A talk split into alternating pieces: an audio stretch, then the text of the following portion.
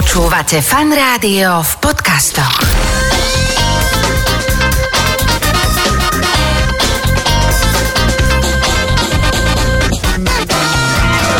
Nedeľná talk show. Počúvate fan rádio nedelnú talk show. V tejto chvíli už môžem privítať uh, môjho dnešného hostia v rámci nedelnej talk show fan rádiu. Mateja Drličku, riaditeľa Slovenského národného divadla. Ahoj Maťko, vitaj. Ahoj, pekný deň všetkým. Neviem, či si pamätáš, ty si tu bol pred 7 rokmi, kamo. A to je, myslím, hovorím ti takto celkom ako, že uh, aj keď by som ho mal, mal hovoriť, že pán riaditeľ, ale my sa poznáme strašne dlho, uh, sme kamaráti, ja ťa uznávam teda dlhé roky, nielen ako muzikanta, ale aj to, že uh, festival, ktorý si rozbehol a ktorý funguje v lete, akože naozaj, že Bratislavu robí jedným vážnym kultúrnym mestom. A som veľmi rád, že tie veci, ktoré okolo teba boli, tak pominuli a, a môžeme sa aj k tomu vrátiť. A že teda si na tom mieste, kde máš byť, takže ahoj ešte raz vítaj. Ďakujem za pozvanie. Z hodou okolností musím povedať, že včera večer som teda bol na predstavení detí, takže som úplne, že plný dojmov, plný takých tých naozaj, že ešte stále to spracúvam, že čo som to videl, že aký úžasný koncert, ako vyšívali v podstate herci už takej tej generácie, kde by si si povedal, že už by možno mohli aj doma sedieť, ale teda nemohli, pretože naozaj to bolo niečo úžasné. Takže ja som práve taký ten človek, čo miluje uh, predstavenia v Slovenskom národnom divadle, ale poďme pekne postupne, tak si ťa uh, rozberiem na drobné. Asi sa vráťme predsa len tomu, aby sme to mali za sebou, že takéto extempore. Ty si sa stal riaditeľom, potom si na chvíľku ním nebol. Čo si robil v tom období a teda, že ako sa ti teda podarilo zase do toho nabehnúť, lebo myslím, že aj týždeň alebo dva týždeň, keď nie si zrazu riaditeľ alebo nerobíš to, čo máš robiť, tak to celkom poznať. Dobre, tak začíname e, tou šťavnatou témou. E, áno, ja som bol pozvaný ako reprezentant Slovenského národného divadla na konferenciu organizovanou takou platformou Opera Europe, ktorá združuje všetky významné operné divadla Európy. A bol tam taký panel na tému kultúra a politika, kde teda boli rôzni panelisti z rôznych krajín a ja keď som dostal svoje slovo, tak som veľmi otvorene hovoril o tom, ako vnímam politiku na Slovensku. Mal som tam jeden e, mimoriadne nekorektný, krátky prejav, za ktorý som sa teda následne ospravedlnil a, a rozhodol som sa, že vyvodím voči sebe zodpovednosť tým, že som teda ponúkol svoju demisiu. Nerad by som ho teraz opäť e, citoval. E, ako keby nuansou, ktorú som zdôrazňoval nie na svoju obranu, ale ako podstatný detail bolo, že ja som nebol oboznámený s tým, že tá debata je streamovaná. Uh-huh. My sme boli vyzývaní, aby sme boli veľmi otvorení, že to, toto je bezpečný priestor, kde sa môžeme otvorene rozprávať o tom, ako nás politika ovplyvňuje, či politici vstupujú do nášho, do nášho dramaturgického plánu, do nášho financovania a tak ďalej. Takže na tomto tenkom ľade sa podobnou ten ľad e, preboril a, hey, hey. a, a ja som to vyhodnotil tak, že ako štatutár kultúrnej inštitúcie som ten výrok nemal povedať a teraz som ponúkol svoju demisiu, ministerka ju prijala a ja som odišiel. A ja to teraz trošku skrátim. Opäť potom cez riadny konkurs si sa dostal naspäť do svojej funkcie. Ukázalo sa, že e, naozaj veľká podpora zo strany kultúrnej obce, samotných ľudí, ktorí sú v divadle a na konci dňa e, je to veľmi dobré. Prosím ťa, poďme na to, aby sme si to vedeli predstaviť. Slovenské národné divadlo je naozaj veľkou inštitúciou. Koľko má zamestnancov? Aktuálne má divadlo e, cca 820 zamestnancov, ten, to, to číslo sa priebežne mení. Pri takto veľkom podniku ako je SND sú neustále príchody, odchody, pretože sú nejaké dôchodky a, alebo ľudia proste sa rozhodnú, že chcú ísť pracovať inde, ale to číslo aktuálne je zhruba 820 zamestnancov. Sme trojsúborové divadlo, činohra, opera, balet, ale, ale tých riaditeľstiev je viacej, pretože tam máme ľudské zdroje, máme umelecko-dekoračné dielne, ktoré vyrábajú kostýmy a kulisy, máme tam technicko-prevádzkový úsek a ďalšie úseky, takže je to naozaj veľký podnik, ale ak ešte môžem sa na sekundu vrátiť. Má, času, vlastne, čo, 12, čo sa vlastne udialo po tom mojom odchode, ja som mm, vlastne to tak vyšlo, že som mal plánovanú dovolenku, takže ono vlastne pár dní potom, ako ministerka Milanova prijala moju domisu, tak sme odleteli do tepla a tam som vlastne prijal také pokojné vnútorné rozhodnutie, že, že to bola nádherná etapa, mimoriadne náročná, ale že asi to nemalo byť a jednoducho, e, že to skončilo. A potom sa ale zdvihla taká vlna obrovskej podpory jednak znútra z divadla. Zároveň tá platforma Opera Europe vlastne zareagovala takou petíciou, ktorú podpísali desiatky rejiteľov veľkých divadiel a vznikol taký vnútorný tlak, že skúsiť to možno znova, ako keby, že ten návrat nebol možný bez výberového konania. Ministerka Milanová sa vtedy podľa mňa zachovala vlastne veľmi korektne. Ona povedala, že trvá na odvolaní, ale vypíše nové výberko a pokiaľ sa pán Drelička rozhodne prihlásiť, tak mu v tom nebude brániť. Takže toto som ja prijal ako hodinu rukavicu a keďže spolu so mnou vtedy vlastne odišli e, celé vedenie, odišlo a aj oni na mňa tlačili, že, že poďme to skúsiť znova, veď sme naštartovali kopu krásnych vecí. Uh-huh tak sme sa rozhodli, že sa do toho prihlásime ako tým znova a teda po pol roku toho procesu sme sa vrátili a musím povedať, že som rád, že sa to udialo, um, že sme sa rozhodli sa vrátiť, pretože... My sme radi. A poviem ti pravdu, že uh, to je asi dobrý pocit, nie? že keď uh, zrazu cítiš, že tá podpora tam je, lebo ty si naštartoval veľa reforiem a reformy sú o tom, že jasné, že na konci dňa niekde ano. potom v budúcnosti to bude strašne dobré, ale počas tých reforiem sa dejú aj také nie veľmi populárne veci, lebo ako si povedal 800 ľudí, tak e, niektoré veci sú také, idú tak zvykovo, že ľudia si ano. zvyknú na niektoré železná košela. Ano. Proste stane sa to, že zrazu čo vymýšľa, tuto uh, došiel tuto mladý Fagan a, a toto a nám tu, do tohto ide. Takže napriek tomu, že si vedel, že e, jasne, išiel si s kožou na trh v rámci tých reforiem, a príde to, že na konci dňa ťa tam chcú náspäť, že to je asi fajn, nie? Že celkom ťa to muselo tak, že bolo to, OK, že nemôžem áno. sklamať tým pádom. Bolo to, určite, toto bolo mimoriadne motivujúce a, a presne ako si povedal, to slovo reforma je kľúčové, pretože keď e, ktokoľvek nastavuje reformu, čiže to politik alebo štatutár alebo šéf nejakej veľkej firmy, výsledok reformy je vždy neistý. Dôležité je tie reforme veriť. Samozrejme, že my sme všetky reformy mali podložené dátami, že sme boli presvedčení o správnosti tých reforiem a jeden z motivátorov bolo, že ja keď chcem, aby sa tá reforma ukázala nielen ako bolestivá, ale aj ako fungujúca, funkčná, tak je dobré sa vrátiť. A vlastne tento rok 23 e, sa ukázal byť potvrdením tých reforiem. Je to len začiatok toho potvrdzovania. Ak by sme sa riadili číslami, tak jednoznačne tie reformy boli prospešné. E, divadlo má za sebou teda 23. rok, kedy sme dosiahli naozaj že rekordnú návštevnosť v jednej budove. Tu len pripomeniem, že my sme... To sa ťa ešte no? idem samostatne mm-hmm. pýtať na tie návštevnosti, mm-hmm. lebo o tom som nejak tak počul, že, že to bolo že šialený rok, čo sa týka ako keby úspechu všetkých scén. Mm-hmm. Ale v čom spočívali tie reformy? Lebo to sa tak povie, že reformy, ale čo bolo treba nejakým spôsobom robiť inak? Tak úplne prvý krok, ktorý sme urobili ako manažment na úplnom začiatku nášho príchodu v 21. roku bolo, že sme uzatvorili historickú budovu. Uh-huh. To bol krok, ktorého sa moji predchodcovia e, logicky báli, pretože žiaden riaditeľ divadla nechce prísť o budovu. A uzatvorením historickej budovy Národné divadlo prišlo o jednu budovu s vedomím, že ten proces rekonštrukcie bude trvať roky. Lebo uh-huh. vidíme z iných príkladov na Slovensku, ale aj zo sveta, že zrekonštruovať divadlo je kolosálny, drahý, zložitý a dlhý proces.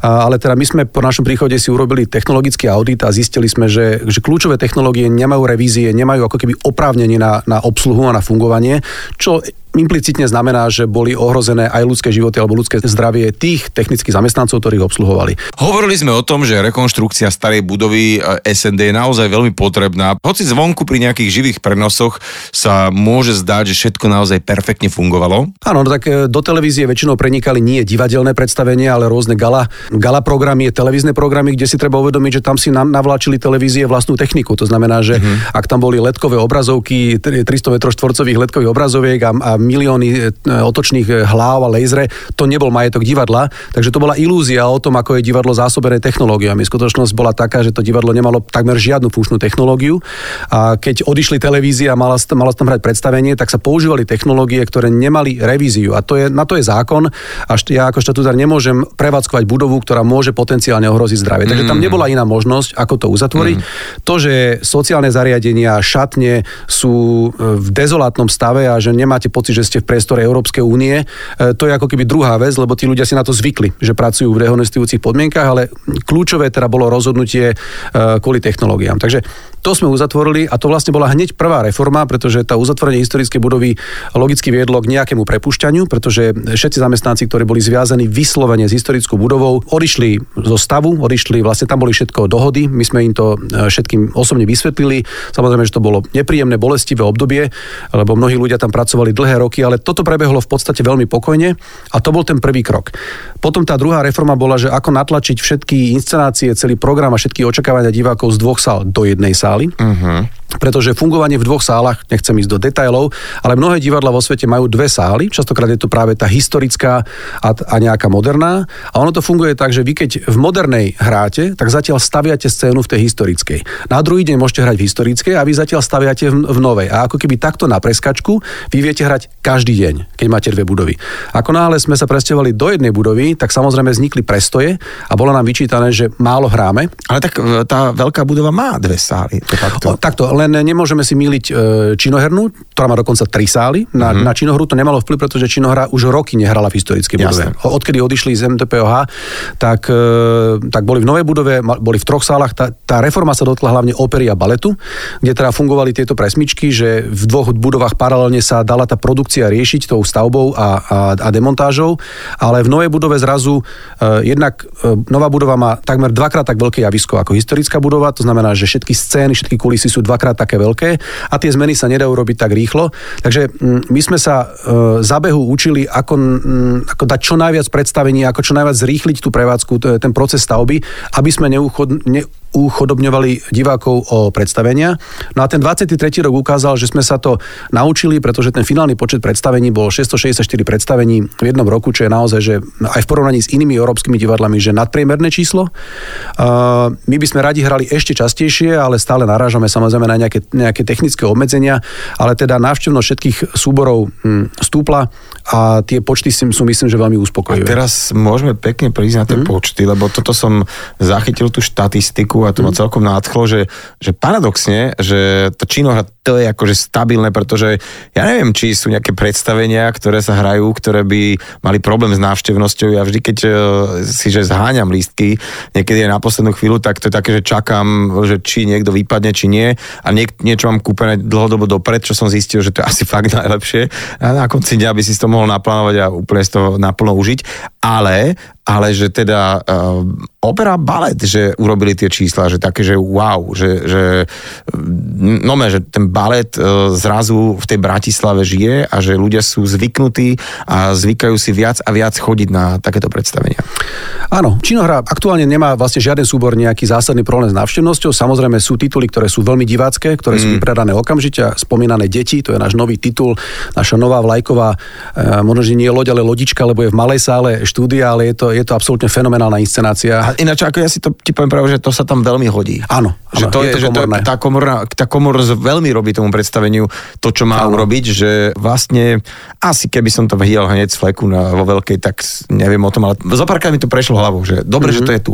Áno, áno. Je to veľmi kontaktné a je to potrebné, lebo vidieť detailné výrazy Kamily Magalovej, Milke Vašariovej a ďalších excelentných hercov sú na nezaplatenie, keď je to kontaktné. Ale teda uh, divadlo má určite aj väčšie sály. Činohra samozrejme má aj tituly na veľké sále, ktoré sú náročnejšie, sú to, sú to dlhšie uh, trojhodinové náročné inscenácie, kde ten predaj, dajme tomu, nie je 100%, ale tá návštevnosť uh, činohry je, je konštantne nad 92%, čo je vynikajúca návštevnosť. Balet uh, za posledné roky pekne stúpal, s týmto vedením to stúpanie pokračuje návštevnosti. Uh, tam je tá návštevnosť naozaj vynikajúca, taktiež okolo 94-95%, čo je úplne fantastické. Samozrejme, že je za tým veľmi veľa práce a marketingu. Ja, ja zdôrazňujem to, že e, ja som presvedčený o tom, že stúpla interpretačná úroveň aj v opere, aj v balete, ale tam, kde nastali e, veľké zmeny, je práve tá komunikácia. Že uh-huh. oveľa intenzívnejšie, oveľa dvomyselnejšie, oveľa dátovejšie pristupujeme aj ku komunikácii, e, lebo jedna vec je urobiť kvalitné predstavenie, ale keď sa tá informácia nedostane k divákovi, tak to predstavenie potom zýva prázdnotou. No a najväčšiu radosť mám z opery, lebo teda tam prebehla tá druhá reforma, tá bola medializovaná realizovaná viac ako rok a e, bolo zaujímavé sledovať, ako Slovensko žije kultúrou, ale teda iba cez kauzu prepušťania operných solistov.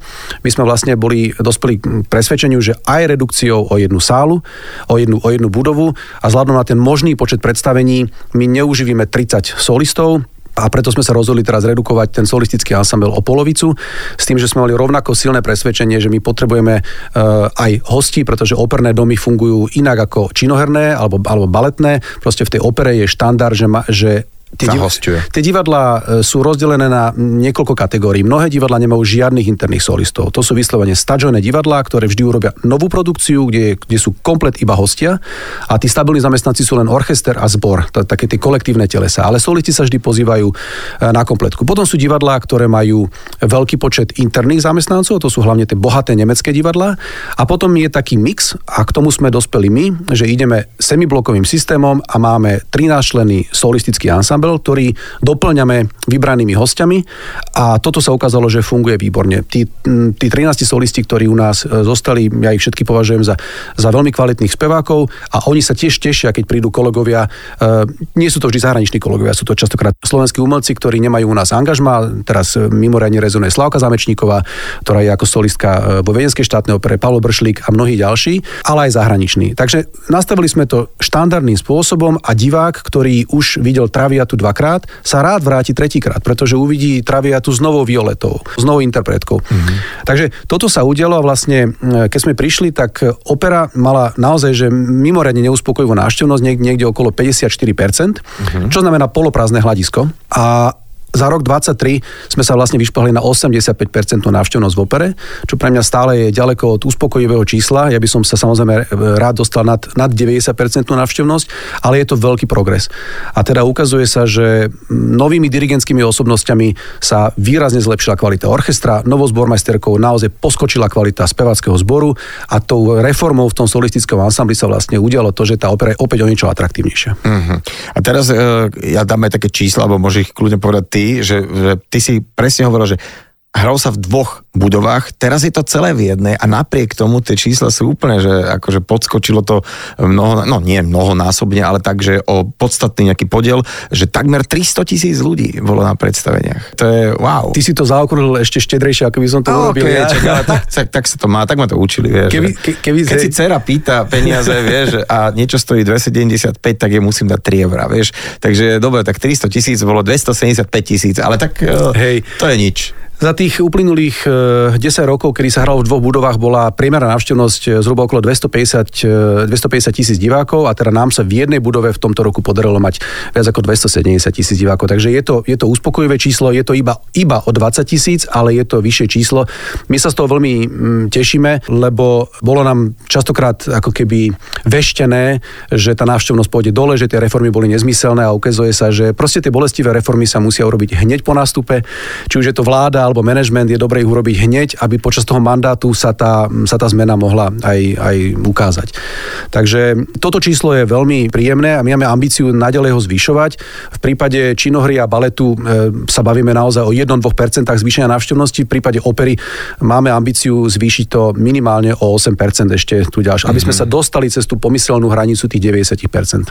Hovorili sme o tej magickej hranici, alebo teda tej krásnej hranici 90% návštevnosti, že keď sa to podarí presiahnuť, tak to musí byť naozaj pre samotných hercov, pre hudobníkov, tanečníkov, všetkých interpretov úplne iný pocit hrať, keď vedia, že prakticky celá sála je plná. Toto si povedal veľmi správne. E, mnohí e, kolegovia a kolegyne aj z radou teraz solistov e, mali na mňa veľmi ťažké srdce a to hovorím veľmi eufemisticky, boli veľmi nahnevaní, pretože ako si povedal, oni, tam už bolo nejaké zvykové právo. Oni to vnímali, že oni sú jedna veľká divadelná rodina, sú tam všetci spolu a, a zrazu príde nejaký manažment, ktorý tú rodinu rozbíja.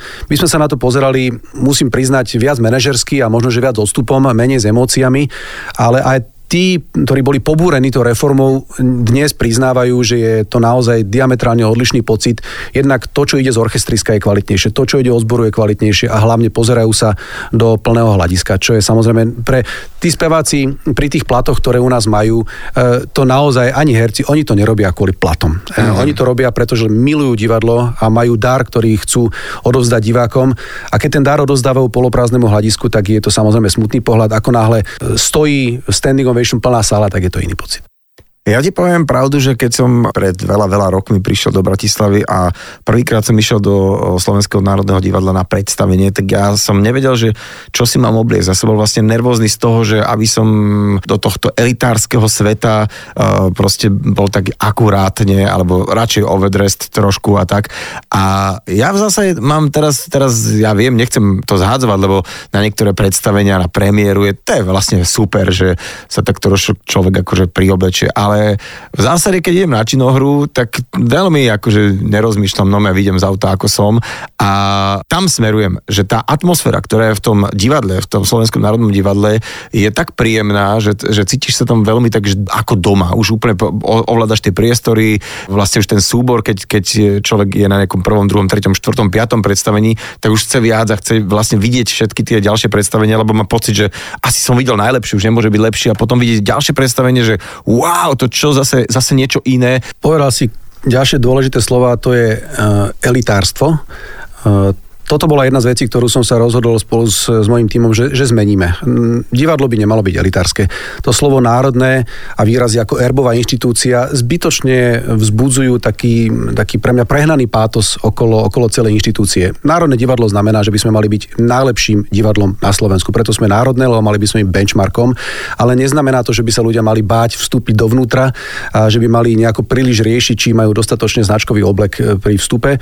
Ja osobne som rád, keď vidím ľudí, ktorí sú pekne oblečení, eh, ale nijako na tom netrváme. V činohre je to, tak ako si povedal, oveľa uvoľnenejšie. Nemyslím si, že je elitárske, keď by sme eh, mali viac ľudí v oblekoch a v šatách na predstaveniach, ale vnímame to ako, ako realitu a pre nás je dôležité, aby sa tam ľudia dobre cítili. V tom opernom a baletnom hľadisku je tých oblekov a šiat trochu viacej, čo aj vyplýva z toho žánru, z podstaty toho, toho žánru. Takže eh, je to takto. My určite nikoho neotočíme. Ja niekedy, keď vítam na premiérach, tak vnímam, že príde jeden pár, ktorý je v smokingu a v róbe a za ním príde niekto, kto je v rifliach a, a, a v tričku. Priznám sa, že ma to vždycky trochu zaskočí, ale na druhej strane si hovorím, že je, je podstatné, že ten divák si prišiel pozrieť kvalitné umenie a možno ho inšpiruje okolie, že na budúce príde krajšie oblečený, takže tí, ktorí počúvajú, pokojne k nám príďte oblečení tak, ako sa dobre cítite, ale oceníme, ak prídete oblečení pekne. No a čo sa týka e, späť tomu elitárstvu, že cesta k tomu, ako, ako, ako keby zbúrať tie bariéry, je to divadlo otvoriť. Tak ako sa snažíte vlastne otvoriť to divadlo? Čo si mám po tým predstaviť? Okrem toho primárneho, prečo divadlo zriadené, aby uvádzalo kvalitné inscenácie, aby robilo kvalitné divadlo, tak veríme, že tie sprievodné programy sú veľmi dôležité. A my sme sa sústredili na deti, rozhodli sme sa, že, že detský divák a mladý divák ide byť teraz prioritou nášho toho peročného mandátu a rozvinuli sme teda niekoľko sprievodných podujatí, pretože veríme, že toho diváka si treba vychovávať a dieťa, keď ide zo školu na jeden, nazvieme to výchovný koncert, to nie je to, čo mu zmení život. Môže, ale, ale nie je to, opakovanosť je to, nejaký návyk na kultúre je to, čo mu zmení život. Takže e, ak dieťa príde a zažije niečo transformačné a potom povie rodičom, že sa chce vrátiť, tak my sme samozrejme veľmi šťastní, ale myslíme si, že v tej opakovanosti, vo variabilite, v bohatstve toho programu pre deti, že v tom je ten kľúč. No a prespávačka bol takýto game changer. E, bol to, teda asi to vyznie samožersky, ale bol to môj nápad, e, kedy som si povedal, že tá nálada v divadle večer je veľmi špecifická, aj po predstaveniach. Uh-huh. Ten, e, ten pohyb zákulisí, tie maskérne, kostymérne, e, tí ľudia, ktorí zrazu sa prezlečú z kostýmov a idú si dať do zelenej pyramídy, to je taký bufet v zákulisí, kávičku, že to je niečo, čo som strašne chcel, aby zažili ľudia, ktorí na tom, ktorí vždy sú iba v tom hľadisku a tak sme si povedali, že poďme urobiť event pre deti. Aktuálne ho teda organizujeme 4 krát do roka, kedy 60 detí príde do Národného divadla. Ich privítame, vysvetlíme im, čo ich čaká. Oni si pozrú predstavenie a následne absolvujú rôzne aktivity v rôznych útrobách divadla, rôzne workshopy, prehliadky budovy. Následne je pre nich pripravených 60 postielok, kde oni teraz sa, sa uložia, dajú sa do pyžamka, e, umýjú si zúbky. E, samozrejme je tam veľký počet guidov, ktorí zabezpečujú bezpečnosť toho celého. Súčasťou je samozrejme večera, olovrant, raňajky a tak ďalej. No a pre tie deti je to obrovský zážitok. E, mnohé sa... Môžem potvrdiť? Môžem potvrdiť. A akože doslova, že tak, že partička troch dievčat a doteraz na to spomínajú, že to bolo úžasné a vypýtajú sa, že kedy naj, najbližšie, potom sme nestili, už to bolo samozrejme uh, vypredané a pokračuj, prepač. Áno, je to, je to tak, že je, je obrovský záujem o deti, ktoré to absolvovali, že sa chcú vrátiť, ale zároveň tie deti hovoria, že chcú ísť do divadla. Ako keby, mm-hmm. že, že, že toto už je tak. ono, že oni chcú ísť do divadla. Zavedli sme aj soboty v divadle, to sú pravidelné sobotné programy, kde deti objavujú rôzne umelecké disciplíny, nie len divadelné, ale, ale rôzne umelecké disciplíny.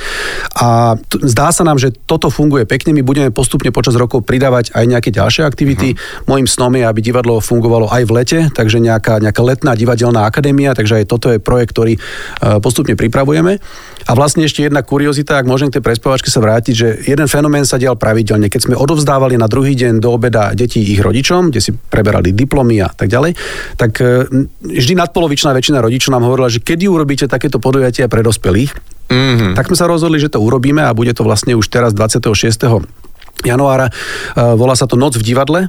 Je to už teda takmer vypredané, možno, že už aj tejto chvíli vypredané a teda 60 dospelých ľudí príde do divadla a vlastne dostanú ten istý zážitok. E, keď prídu, dostanú dramaturgický úvod, pozrú si predstavenie impresario.com, súčasná opera od Lubice Čekovskej, následne ich povodíme po divadle, e, samozrejme bude to upravené pre dospelých, takže ten program je trochu inak nastavený, ale tí šťastní, ktorí... Čiže kakauko nedostanú. Také. Nedostanú kakauko, ale dostanú, dostanú samozrejme aj, aj večeru.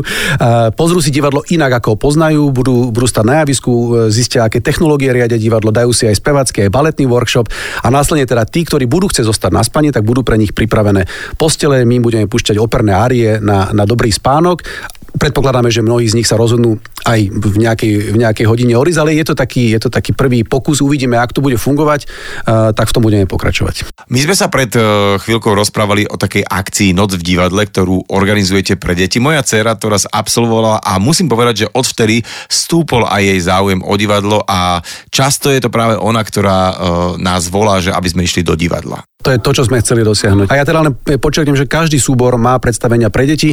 Opera má Čert a Káča, e, teraz je nový titul e, Muflon Anciáž, balet pripravuje nový detský titul. Takže toto je niečo, samozrejme, kde my aj v rámci tých, tej inscenačnej tvorby chceme pokračovať v programe pre deti. Ty si zažil teda aj celkom takéto zvláštne to covidové obdobie, kde uh, zrazu sa nesmelo hrať, nesmelo sa chodiť na predstavenia a mnohí ľudia naozaj vtedy rozbeli sa streamovacie platformy, náplné obrátky. Uh, bola taká obava, že či si ľudia nájdu naspäť cestu k takémuto kontaktnému umeniu a aké to bolo potom, lebo ja si pamätám jedno z prvých predstavení, proste, že to bolo tak nabité a videl som, že tí herci hrali, mal som pocit, že o život. Že jeden z dôvodov, prečo som sa rozhodol prihlásiť sa do výberového konania počas covidu, bolo vlastne to, že ja som absolvoval desiatky stretnutí predtým, ako som si podal prihlášku a dospel som k záveru, že v tom divadle treba zmeniť veľmi veľa vecí. A ten moment, e, že to divadlo je v podstate zastavené, že, že to divadlo v podstate nehrá, je ideálny čas na to, aby sa tie reformy udiali. Ako keby ten vlak zastal, my máme možnosť ho upratať a znovu rozbehnúť, lebo v rozbehnutom vlaku je oveľa ťažšie upratovať. Uh, takže napriek tomu, že to mohlo pôsobiť ako zložité, že, som, že sme prebrali divadlo v covide, tak my sme to vnímali ako výhodu. A toto sa ukázalo byť aj teda uh, správne. Uh, prerušiť hranie v historickej budove počas plnej sezóny by bolo takmer nemožné. Zastaviť hranie v historickej budove, keď sa nehrá, bolo oveľa jednoduchšie. Uh-huh. Takže toto paradoxne bola, bola výhoda. Následne sme teda sledovali e, veľmi pozorne, čo sa deje nielen u nás, ale aj vo svete a tá nervozita o tom, či sa divák vráti, ešte v čase, keď sa nevedelo, kedy COVID ustúpi, bola obrovská, samozrejme.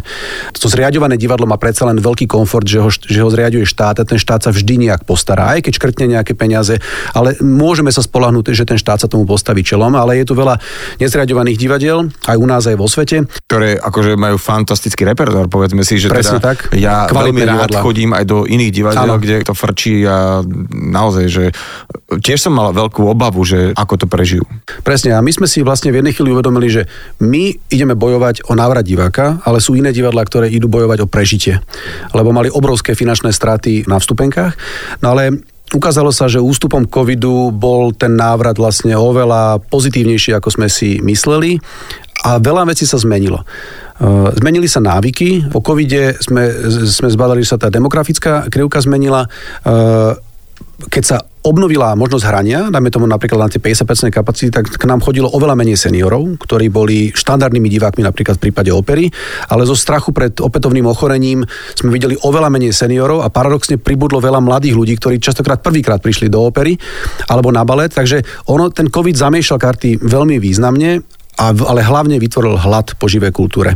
Lebo mnohí ľudia si uvedomili, že ten Netflix 6 hodín denne, akože asi to nie je úplne ten správny životný štýl a pochopili, že vybrať sa s priateľkou, s priateľom alebo so skupinou priateľov do divadla, pozrieť si kvalitnú vec, o ktorej sa potom môžu rozprávať, o ktorej môžu diskutovať, dať si pohárik vinka, večeru, že to je ten, e, to je ten moment, ktorý by chcel každý zažiť. Takže my hodnotíme to postcovidové obdobie ako zložité, ale vo finále pre kultúru z nášho pohľadu prospešné a ukazuje sa, že tá krivka vlastne stále stúpa. Dá sa povedať, že polovicu divadelnej sezóny už máme za sebou. Ako vnímaš e, túto sezónu z hľadiska titulov, návštevností? No hodnotím ju veľmi pozitívne, áno, my máme vlastne my máme také dvoje, dvojité vnímanie toho nášho fungovania. Jeden, jedno vnímanie je ten fiskálny rok. My primárne hodnotíme čísla v hľadiska fiskálneho roku, pretože fungujeme zo štátneho príspevku, ktorý je vždy na, na rok, takže my si rozhradáme rozpočet na rok. Uh, ale zároveň predstavenia sa plánujú na sezónu. Takže to sú také dva rôzne prístupy k tomu, k tomu vnímaniu divadla. Ale ak sa bavíme sezónne, eh, tak tá sezóna začala veľmi dobre, ako už sme hovorili o návštevnosti. Pri divadle si treba uvedomiť, že to, že je dobrý október, neznamená, že bude aj dobrý november. Eh, naozaj v divadle je dôležitá kvalita. Divák, ktorý príde na predstavenie a zažije nekvalitný zážitok, nekvalitné divadlo, tak sa proste nevráti. Uh-huh. Takže ten boj o diváka, v úvodzokách boj, e, pre, ako keby, alebo snaha o diváka, to je dennodenná, dennodenná práca. E, divák, ktorý príde na operu a je nadšený a vráti sa druhýkrát a je sklamaný, no tretíkrát sa už možno, že zase nevráti. Takže v divadle je také nepísané pravidlo, že si len taký dobrý, aký výkon podáš ten večer. Uh-huh. E, ja žijem s opernou speváčkou, s medzinárodnou kariérou a vlastne ona mi toto potvrdila, že, že tam neexistuje niečo ako etablovaný úspech alebo zabezpečený to, to úspech. môže byť len v médiách nejakých akože bulvárnych, eh, kde potom sleduje, že aké máš auto a kde si bol na dovolenke, ale v zásade eh, ten divák, či príde alebo nepríde, tak naozaj to je taká... Áno. Ako počasie tak trošku, vieš. Hej, že... Každý ten spevák, každá operná hviezda, každý baletný solista, každý herec, keď sa ide postaviť na to javisko, každý večer má trému, každý večer ide odznova a každý večer musí potvrdzovať svoje kvality akože v tomto je tá práca naozaj mimoriadne náročná aj na psychiku a, mm, a len talent nestačí. Umelec musí potvrdiť svoje kvality každý večer. Ty keď si spomínal, že tá demografická krivka sa po covide celkom tak akože zmenila, tak uh, aké je to nejaké možno správanie, to nákupné e, z hľadiska lístkov, lebo viem, že ľudia, ktorí organizujú festivaly, majú s tým, s tým celkom problém, lebo tí, tam bežali predprvé, že vedelo sa, že o rok je festival, tak ľudia si priebežne kupovali lístky a tým pádom ten úspriateľ disponoval nejakými financiami a mohol z toho teda aj e, nakupovať nejaké hviezdy. Dnes je to tak, že tí ľudia ako keby ešte majú stále taký ten covidový pocit, že čo keď sa to zruší e, na poslednú chvíľu, takže ľudia kupujú až fakt tesne pred festivalmi, úplne pred koncertami. Je to aj v divadle ale tak, že, že ako keby klesol počet tých abonentiek, alebo respektíve taký, že dopredu si nekupujem, radšej počkam pár dní a potom vy vlastne neviete, na čom ste. Či? Veľmi správne to analizuješ. Predaj abonentiek aj u nás mierne poklesol. Je to téma, ktorej sa intenzívne venujeme a vyhodnocujeme si to tak aj na základe prieskumov, ktoré sme si robili, že áno, je tu určitá obava o zrušené predstavenia. Ten COVID nás zanechal túto stopu, a teda v divákoch. A je to aj tak, že ten predaj sa posunul výrazne bližšie k termínu. To mhm. znamená, že my častokrát vidíme, že o mesiac máme predstavenie, predaj nevyzerá dobre a ono sa to vlastne aktivuje dva týždne, týždeň a ešte posledné hodiny pred predstavením sa ešte predáva. Takže tu, e, keď sa rozprávame s, s kolegyňami a s kolegami, ktorí v tom divadle pracujú roky na oddelení obchodu alebo, alebo rôzni zamestnanci z oblasti ekonomiky, nám potvrdzujú toto, že toto správanie sa zmenilo a že ten predpredaj je slabší. Na druhej strane, ako som povedal, čísla sú vlastne lepšie, takže ono sa to presunulo bližšie k tomu termínu, čo nás dáva do, do veľkej nervozity, mm, lebo mať vypredané, áno, mať áno. vypredané pol roka dopredu je fantastické ale teda doba sa zmenila, treba sa tomu prispôsobiť. Poďme si trošku priblížiť repertoár uh, Slovenského národného divadla. Sme teda v rámci činohry. Uh, ja som zaznamenal hru Kocúrkovo, ešte som na nej nebol a recenzent, ktorého som článok čítal, tak ten naozaj bol z nej úplne roztopený, že wow. Kocurkovo je teda e, minulosezónna premiéra, ktorá vyvolala veľa kontroverzných názorov. Je to, je to náročná inscenácia, e, dala by sa nazvať experimentálno-progresívnou na naše pomery. Mm. V tom nemeckom, rakúskom priestore sú takéto inscenácie oveľa častejšie, ale teda vyžaduje si to plnú pozornosť od diváka a možno aj nejakú predprípravu. Toto nám bolo častokrát vyčítané. Je to inscenácia, ktorá mierne spolarizovala, čo nie je vždy dobré, ale teda sú takí, ktorí hovoria, že je to naša najlepšia inscenácia, ale sú aj ľudia, ktorí z tej inscenácie odchádzajú, čo teda ja osobne ako štatutár z toho nie som nadšený, ale beriem, že, že umenie musí aj provokovať a nemôže sa každému vždy, všetko páčiť. Mm-hmm, tam je koncert na želenie, budete mať luft, komfort mista, malé ženy, ako sa Ivan Ivanovič a Ivan Nikiforovič. Rozkmotrili. Hej, to je dosť ťažké. A pred očami záporu. Čiže máme tam naozaj veľa kvalitných nových vecí, potom sú tam samozrejme také tie uh, old school štandardy, ktoré nesmú chýbať. Ja sa veľmi teším, pardon, že ti skáčem do reči na predstavenie Ježi z Montrealu, ktoré bude mať premiéru uh, teraz vo februári, 3. 4. februára. Neviem, či si videl ten Arkandov film Ježi z Montrealu. Nechcem samozrejme spoilerovať, ale je to teda príbeh uh, hercov, ktorí pripravujú inscenáciu Paší, kde hlavná postava sa natoľko vžije do svojej postavy, až vlastne metamorfuje celé svoje okolie. Je to krásny príbeh o hodnotách, aj o náboženstve, veľmi citlivým humorom pristupuje k tomu, ako je náboženstvo vnímané v našej modernej spoločnosti, takže na toto ja sa veľmi teším. Potom chystáme komédiu Blázni z Valencie, tá bude na premiéru až v júni. Tých komédií nie je nikdy dosť, my sa o tom veľa interne rozprávame, pretože dramaturgovia samozrejme to viac tlačia k drámam, k témam, ktoré sú potrebné na premýšľanie, ktoré reflektujú našu dobu, ktoré reagujú na akutné problémy, ale zároveň vidíme, vidíme, že, že diváci vyhľadávajú komédie. A ja mám za to, že inteligentne spracovaná komédia, ktorá aj kladie nejaké otázky a nastavuje nejaké zrkadlo, by v Národnom divadle chýbať nemala, e, lebo častokrát ľudia naozaj riešia zložité životné situácie a do divadla by sa mali prísť aj, aj zabaviť. Takže avizujem bláznosť Valencie ako, ako titul, na ktorý určite treba prísť. Tak sme si priblížili uh, repertoár činohry a teraz poďme na operu. Čo sa týka opery, tak tam pripravujeme teraz e, v marci premiéru e, opery Hubička. Je to menej známe dielo Bedřicha Smetanu. Ja len poviem veľmi stručne, e, operou Hubička sa divadlo pred 104 rokmi otváralo. To bola vlastne prvá inscenácia v Národnom divadle.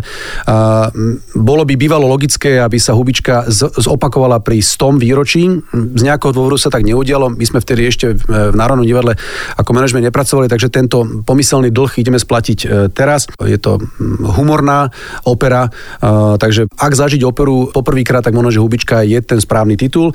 A potom na konci sezóny príde veľký operný hit od Giacomo Pucciniho Madame Butterfly, tragický príbeh lásky s nádhernou hudbou. Puccini bol naozaj taký hitmaker, čo opera to hit, takže, takže tieto dve premiéry nás čakajú ešte v rámci opery.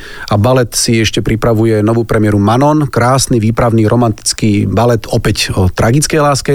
A na konci sezóny ešte bude veľmi úspešný projekt Fashion Gala, čo je vlastne projekt, ktorý spustila Národné divadle Nina Poláková, kedy dostanú priestor na javisku SND prezentovať svoju tvorbu módni návrhári, autory hudby a choreografii, takže pri, pribudnú štyri nové choreografie v rámci projektu Fashion Show. Keď si spomínal tie komédie, presne, že tá komédia má taký tiež veľký, široký diapazon, že či to je napríklad celé zle, alebo či to je... Videl si celé zle? Jasné, ale alebo vieš, či si apartment hotely Bristol, že Hej. už úplná, že total klasika, ale keď vidíš tých hercov, a to som sa aj rozprával s ľuďmi, ktorí tam hrajú, že tak oni si toto idú tak užiť, ale že Aha. tak užiť, že normálne to, Joško Vajda mi hovoril, že to je pre neho, on už vie, že ten deň alebo o dva dní, že to hrá, že už má dobrú náladu, že sa smeje od rána a keď vidíš, ako tí ľudia už e, to predstavenie poznajú a stále idú na 115%, vieš, proste Nie. akože makajú, ale že jak si to dávajú, vieš, a ako, ako tí ľudia reagujú, že aké, a tie situácie, ktoré tam akože niekedy, že vybuchne proste celá sála, Áno. niekedy, vieš, že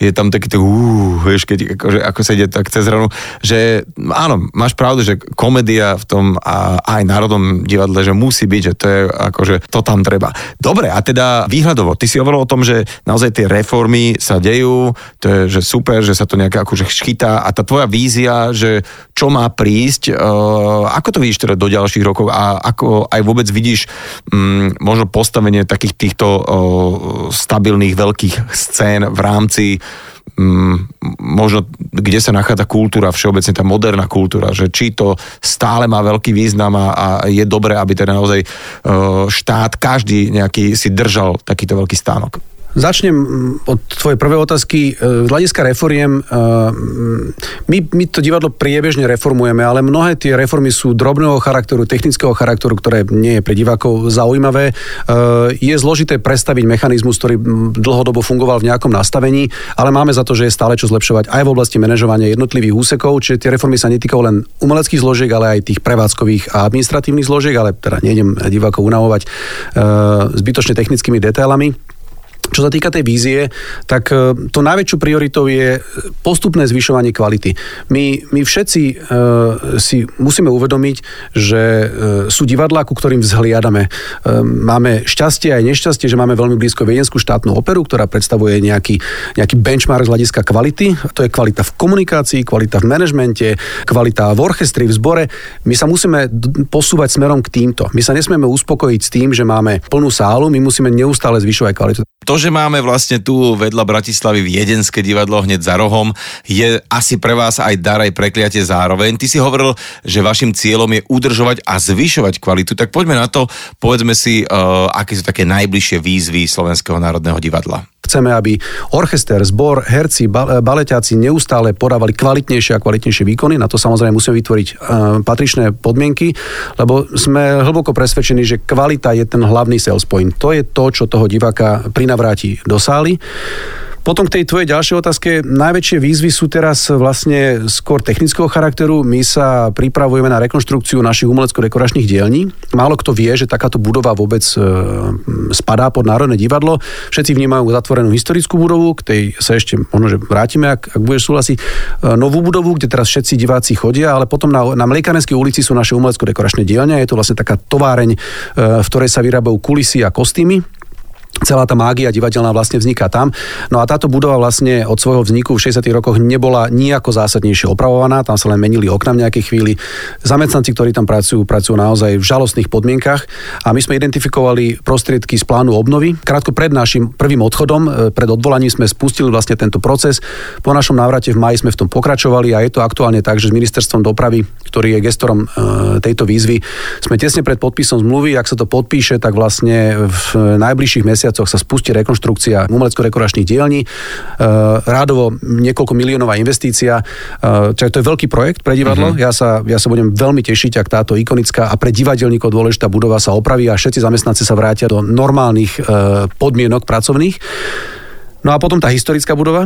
Na historickej budove sa vlastne pracuje od nášho príchodu s krátkým poloročným prerušením. Tu je potrebné si uvedomiť, že tie neustále zmeny v politike neprospievajú takémuto projektu, pretože e, my sme príspevková organizácia, tá rekonštrukcia bude určite financovaná zo štátneho rozpočtu, je to veľká záťaž pre štátny rozpočet a vlastne pre rekonštrukciu kultúrneho stánku, ako je Národné divadlo, potrebujete veľkú politickú podporu, aby ten minister kultúry si dokázal presadiť niekoľko desiatok miliónov, ktoré musia byť alokované na rekonštrukciu. A je to proces, ktorý plinie v čase.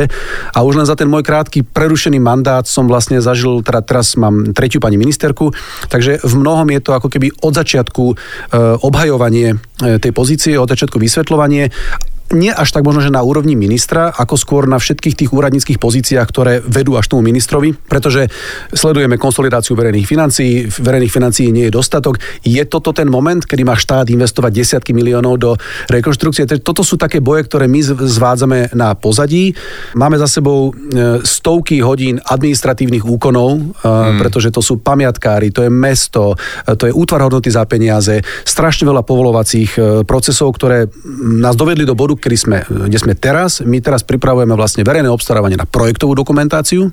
To je proces, len ten proces verejného obstarávania sa môže natiahnuť na rok. No tak toto vyzerá ešte dosť na dlho, ale verím, že do toho neprídu žiadne ďalšie obštrukcie, že sa to celé podarí. A ja sa chcem vrátiť trošku naspäť, čo sme sa rozprávali o programoch pre deti. Vy ste organizovali noc v divadle, ale ja viem ešte o jednom projekte, ktorý chcete deťom uh, nejakým spôsobom to divadlo priblížiť, tak poďme na to. Ďalším projektom, e, e, ktorý sme venovali deťom, je projekt Divadlo pre všetky deti, e, pretože sme si uvedomili, že nie všetky deti majú to šťastie, že majú obidvoch rodičov, že sú zdravé a že majú rodičov, ktorých do toho divadla prinesú, častokrát na drahom aute, ktoré si zaparkujú v garáži a jednoducho sú tu deti, ktoré nemajú rodičov, ktoré žijú v detských domovoch, ktoré majú aj závažné zdravotné handicapy a povedali sme si, že tieto deti sa do divadla možno že nikdy nedostanú. A tak vznikol projekt Divadlo pre všetky deti, na ktoré zháňame vlastne financie od darcov, jednak od jednotlivých jednotlivých darcov, ktorí pri kúpe vstupenky môžu prispieť na tento projekt e, rôznymi sumami. Tam sa vyzbierala za pár mesiacov suma 15 tisíc, ako keby od jednotlivcov, plus sme dostali mnoho darov e, vo vyšších sumách od, od firiem ale, alebo od, od proste súkromných osôb, ktoré sa rozhodli prispieť radovo v stovkách alebo v tisícoch. A vďaka tomuto projektu vlastne za uplynulú sezónu prišlo viac ako tisíc detí zo znevýhodnených podmienok, z rôznych situácií do divadla. E, mali sme aj deti so zdravotným postihom, deti z detských domovov, deti z pestunských rodín a tam je tá emocia ešte násobne silnejšia ako pri tých obyčajných predstaveniach, lebo, uh, lebo tie deti častokrát teda prichádzajú aj z mimo bratislavských oblastí a máme teda spätnú väzbu, že pre všetky tieto deti to bola prvá návšteva Národného divadla uh-huh. a zároveň máme spätnú väzbu, že sa chcú vrátiť. Ten záujem uh, je obrovský. Takže z tohto máme taký že príjemný, hrejvý pocit, že aj také, ta, takéto drobné CSR uh, sa nám ešte podarí robiť a na tomto projekte intenzívne pracujeme, aby pokračoval. Takéto podujatia sa môžu momentálne konať len v novej budove SND, ale kedy by sme mohli očakávať, že by sa opäť dala do prevádzky aj historická budova Slovenského národného divadla? My sme si stanovili ako rok 2030 ako pravdepodobný rok na znovu otvorenie nádherne zrekonštruovanej historickej budovy, ale ten rok 2030 je tak, že mm, nie je to prehnanie e, optimistické, je to, je to realistické, ak všetko pôjde ako má, ak nebude žiadna zásadná brzda a hlavne ak politici sa zhodnú na tom, že naj najfotografovanejšia budova na Slovensku, na najfrekventovanejšom námestí e, Slovenska potrebuje byť otvorená. Mm-hmm. Takže aj tak e, bude to skôr ako diálnica, takže taký ten hlavný ťah. Dobre, vieš, čo ti chcem povedať? Poďme sa vrátiť k takému tomu pozitívnu, to znamená, že plné sály. E, Mati, ja ti veľmi pekne ďakujem za tvoj čas a už sme to povedali, prajem naozaj všetkým tým, ktorí pracujú v divadle, aby mali ten najlepší feedback, aký existuje, to je to, že keď sa otvorí tá opona a sú tam naozaj ľudia, že to je plné, že tlieska tleskajú, že stoja, že sa bavia, že sa rehocú, že plačú, že vlastne to takto celé funguje, tá veľká chémia. A prosím ťa, pokračujte v takých tých parádnych projektoch, ktoré uh, milujeme a teda aj pre naše deti a vôbec pre všetkých, že, že fakt to Národné divadlo sa stáva takouto vecou, že kde sa proste minimálne niekoľkokrát do roka oplatí ísť a vidieť tie fantastické veci. Eh, držím palce pri premiérach, dúfam, že sa teda viackrát tam vidíme aj s našimi poslucháčmi, takže ja len takto zglosujem na záver, že dnes som sa rozprával eh, v rámci nedelnej talk show Fan Rádiu s riaditeľom Slovenského národného divadla Mátiom Drličkom. Díky, ahoj. Ja ti veľmi pekne ďakujem za pozvanie. Talk show so Šarkanom v premiére každú nedeľu od 10. do 12. vo Fan Rádiu.